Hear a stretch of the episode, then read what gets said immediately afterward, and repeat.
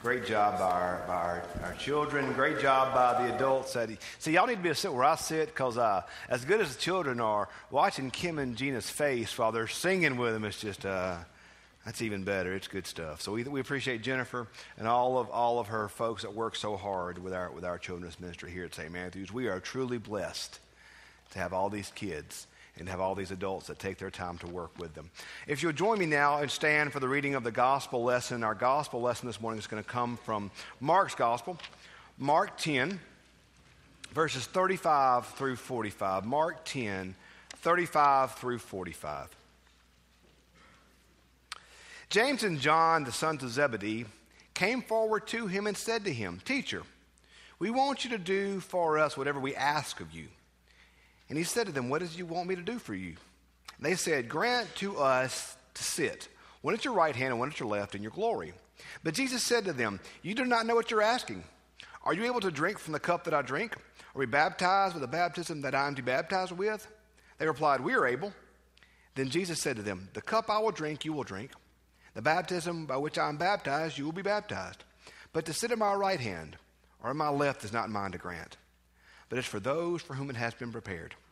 When the 10 heard this, they began to be angry with James and John. So Jesus called to them and said to them, "You know that among the Gentiles, those whom they recognize as their rulers lord it over them, and their great ones are tyrants over them. But it is not so among you. But whoever wishes to become great must be your servant, and whoever wishes to first be among you must be slave to all. For the Son of Man came not to be served, but to serve, and to give his life as a ransom for many." This is the word of God for the people of God. Thanks be to God. You may be seated.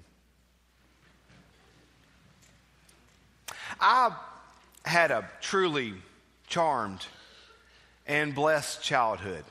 I was adopted by my grandparents when I was 2 years old. And I tell people, always, they say, "Where are you from?" I say, "Brookhaven." And if folks give me that nod of indication, like, "Oh, I know where that's at," I say, "Well, then I'm actually out from Bogue Chitto." And they go, "Oh, okay, I think I've passed that on the interstate once." But to say Bogue Chitto is kind of an exaggeration as well, because I literally grew up in the middle of nowhere. And it was splendid. I grew up off a dirt road, far away from everything. I got asked to come back and speak to Bogue Chitto High School a few months back, and I told the stories about how when it rained hard on our road, if all the kids on the school bus jumped up and down, we could get the bus stuck. I'm not joking. We did that. That's how far out in the country I grew up. But it was great. Oh, it was wonderful. I had roads to ride my bike on. I had pastures to ride my four-wheeler on. I had creeks to go and play in. It was glorious. It was a glorious, glorious childhood. But the only thing with it was is we did grow off, far off the beaten path. And there weren't a whole lot of kids my age on my road. And so I kind of grew up, kind of as the only child. My adopted brother was much older. He was out of the house when I came along. And so it really was just kind of me and books. And I love to read. And I love to read encyclopedias. And this head is full of useless knowledge. I can't tell you what I have for breakfast this morning, but go ahead and ask me about the War of 1812. I'm good to go. I'm good to go. So I just grew up kind of that solitary life. But here's the thing. I love people. I love being around people. This extrovert thing is not a put on. I'm kind of like this all the time. So y'all pray for Holly, because this doesn't really cut off. We joked about moving to Madison. She loves being in Madison because, when in Petal, I'd go to the restaurants and she couldn't talk to me because I'm talking to everybody else. And she loves Madison because I don't know everybody yet. I just love people, in school, the teacher moves me. You see the little internet picture now, go ahead and move me, I'm still going to keep talking. That was me. Move me in the back corner, that's fine. I'll talk to them too. It doesn't matter where you move me, I'm going to talk. You know I'm going to get a whipping. I know I'm going to get a whipping. Let's just go ahead and give me the whipping and get it over with. We know it's coming. So that was me. I was that kid. And so I love people. But here's what I love, even more than people. I love being part of a team. And I don't just mean sports teams. I mean teams in general.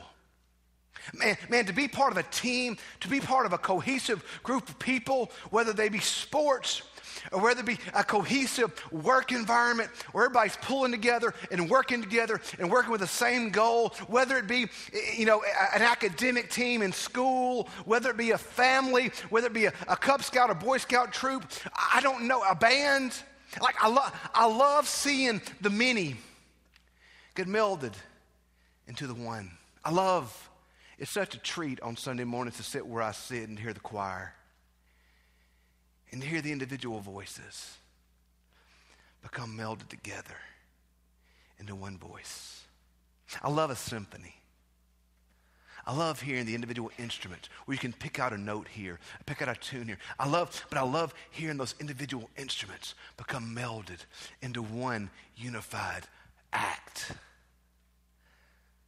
Y'all, that's beautiful. That's beautiful. To see the individuals work together. And that's the beauty of a team.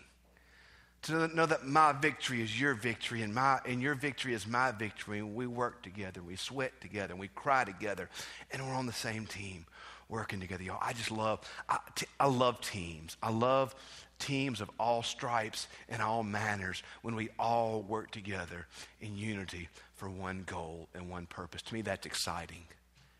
And I don't care what sphere it's in, that's exciting. We see in the gospel lesson this morning, we see the 12 walking. We see bless them. You know, like if you ever think you're doing some dumb stuff, just go read about the disciples and you'll feel much better about yourself. James and John say, hey, Jesus. Notice what they said. They said, hey, Lord, we want you to do whatever we want you to do for us, whatever we ask you. Okay. I mean, who's going to agree to that? Seriously, he's Jesus. Stop it, you know? And so he says, we want you to do this for us. We're like, okay, I'll humor you. And they say, well, we want to be in charge. He said, well, can you take the baptism I'm going to take and drink from the cup I'm going to drink? They're like, yeah, we can do it. And he says, well, you are. You're going to face troubles like I face, so it's going to happen, but I can't decide that. And then it says, the text says, and the other 10 got angry. I imagine so. Yeah, imagine your buddies try to like take over, try to hey, look at us, we're cool. You know, they try to do that. And then Jesus addresses them. And listen to what the text says. I love, there are, my preacher growing up, Bill Poole, used to always say, pay attention to what the Bible says, because there's some phrases that mean something there. Listen to this. This is 42 and 43. So Jesus said to them, called them and said to him, you know that among the Gentiles, those whom they recognize as rulers lord it over them, and their great ones are tyrants over them. But this is the key, y'all. This is the key. But it is not so among you. I know what power looks like in the culture, but it is not so among you. I know what it means to be great and wealthy and strong in the culture, but it is not so among you. I know what it likes to rule and lead and how the world says it should look, and that's all fine and dandy, but it's not so among you. Sometimes we as a church have to stop acting like, well, everybody else is doing it. Well, I'm not everybody else's mom and daddy. How many of y'all have ever said that before? If they all jumped off a bridge, would you jump off a bridge too? The church, we have to live with the phrase in our heart, it is not so among you. We are different than the world. We are different than the culture. We are different in the place in which we live. And I don't really care what they do, because it is not so among us. We are servants. We are called to lay down our life. We know that life is not found in power or wealth or status or those things, but our life is found completely and totally in laying our life down for the cause of Christ. Because when you do that, you find so much more life than the world ever offers. Not so among you. We are not the world. We are in the world. We love the world. We lay down our lives for the sake of the world as Christ did. But we don't lead like the world leads.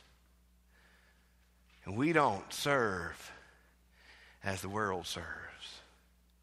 And our power is not the power of the world. I don't care what they do. It is not so among you. We as the church must take our cues and our commands, not from the world, not from the culture, but from our God. It is not so among you. We must serve. We must be different. In a world of power and fame, somebody's got to serve. And that's where our power comes from, is there. I like simplicity. Being simple is good. I you hear the old saying, you want to be able to kind of crystallize a thought down to a bumper sticker, because that communicates well. And I like to do that with ministries. Like, what do I want the ministries of our church to look like? What is our mission? What is our purpose? What do we want to accomplish out of individual ministries? And today's Children's Sabbath. We've had our kids lead us in worship. And so I think sometimes, what is the goal? What is the point of our children's ministry and our youth ministry as they go from this point? What do we want to have happen? And this is kind of my bumper sticker goal for, honestly, all of our young ministries is there's going to come a time, I'll use Sarah as an example. She's probably going to crawl under a pew. Sarah's 11. 7 years from now, she's going to go off to Ole Miss, hopefully. But because God has a sense of humor, she'll go to state. I'm sure that's going to happen. Because God has a sense of humor. That's what's going to happen, y'all. I have no doubt about it. That's because God has a sense of humor. But when either of my children leave this place and go into the world, I will know our church has been successful if they're still in the church when they're in college and they leave college. I told Asbury, I said, don't tell me I've had a good ministry now.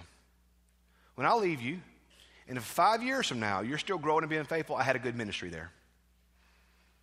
Our ministry will be defined by producing fully formed disciples who can go into the world and make a difference. That, to me, is what a successful ministry looks like. Okay, so let's think about that. Let's think about what it looks like to produce out of the life of one of our children a fully successful, fully formed disciple. What all does that take? What all does it take to produce a fully formed disciple? Well, you got to have a church service, don't you? How they know if they are not told? Well, come to church, we heard Andy talk about how people were nice to him when he came here. That made him want to come back. So we got to have greeters. You can't have church in the dark. Somebody's got to cut the lights on. Got to have lights. We got to have somebody that can count and keep an account of our worship and our offering and keep us accountable for what we're doing. We need counters. None of this happens without coffee.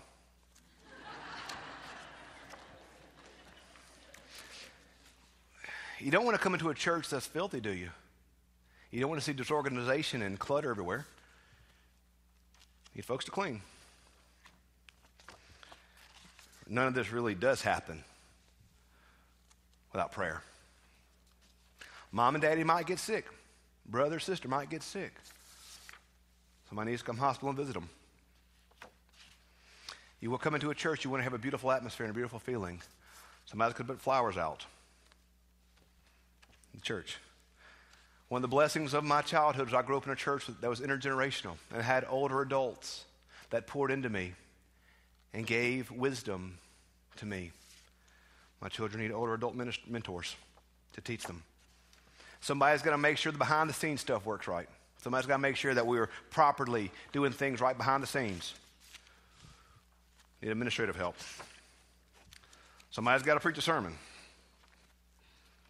Somebody's got to read the scripture. Somebody's got to lead the music. Somebody's got to fold the bulletins. Somebody's got to keep the nursery. Somebody's got to put together the children's bags. Somebody's got to prepare communion. Somebody's got to be an acolyte. Somebody's got to take up the offering. Somebody's got to sing in the choir. Somebody's got to put together a children's moment. Somebody's got to teach Sunday school. Somebody's got to direct our Sunday school ministry. Somebody's got to order Sunday school curriculum. Somebody's got to put together and organize VBS. My daughter's in sixth grade. Somebody's got to organize the Super Sixes. Somebody's got to drive the van to go pick them up from school. Somebody's got to teach Wednesday Night Live. Somebody's got to put together the children's choir. Somebody's got to cook the Wednesday Night Live meals. Somebody's got to set up and take down Wednesday Night Live. Somebody's got to be Wednesday Night Live adult teachers for mom and daddy. Because ministry is not something you just receive, it's something you do. Somebody's got to organize our efforts at Trinity Hispanic Ministry and Madcap. Somebody's got to organize birthday gift for Christ. And there's got to be somebody for us to pour our lives into as well. Now, this is just for one of my children. This will look radically different for other children. This will look radically different for you. But look at all the lives it takes to fully form one disciple. Look at all the chairs that have to be sat in. Which chair will you sit in? Which chair will you sit in? You know, ministry and faith is kind of like our bodies. Our bodies are most healthy when they are fed and when they are active. As Christians, it isn't just enough for us to be fed. For us to be fully healthy disciples of Christ, we've got to feed others, both physically and spiritually.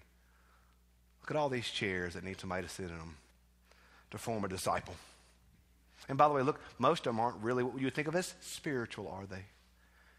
Because the Bible says a cup of cold water given in my name will not lose its reward.